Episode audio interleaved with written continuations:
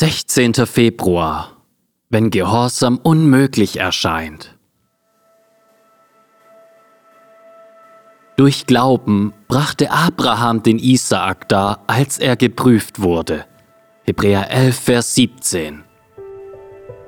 Für viele von euch fühlt sich Gehorsam gerade wie das Ende eines Traumes an.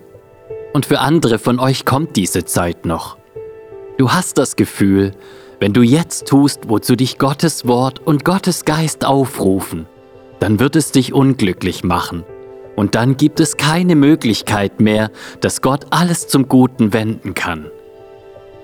Vielleicht hörst du gerade das Gebot oder den Ruf Gottes, verheiratet zu bleiben oder ledig zu bleiben, deinen Job weiterzumachen oder deinen Job aufzugeben, dich taufen zu lassen auf der Arbeit von Christus zu sprechen, dich zu weigern, in Unehrlichkeiten hineingezogen zu werden, eine andere Person auf ihre Sünde hin anzusprechen, einen neuen Berufsweg einzuschlagen, in die Mission zu gehen.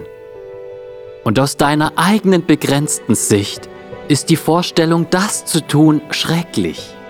Es ist für dich wie der Tod Isaaks, des einzigen Sohns, der dein Erbe sein kann.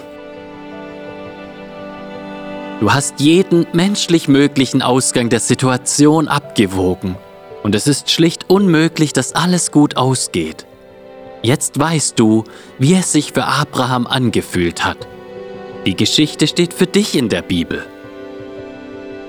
Sehnst du dich mehr nach Gott und nach seinem Weg und seinen Verheißungen als nach allem anderen?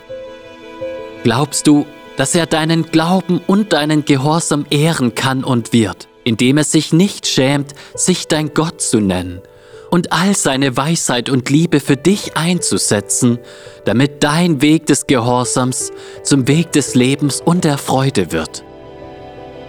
Das ist die Krise, vor der du jetzt stehst. Sehnst du dich nach ihm? Wirst du ihm vertrauen? Ein Wort von Gott an dich.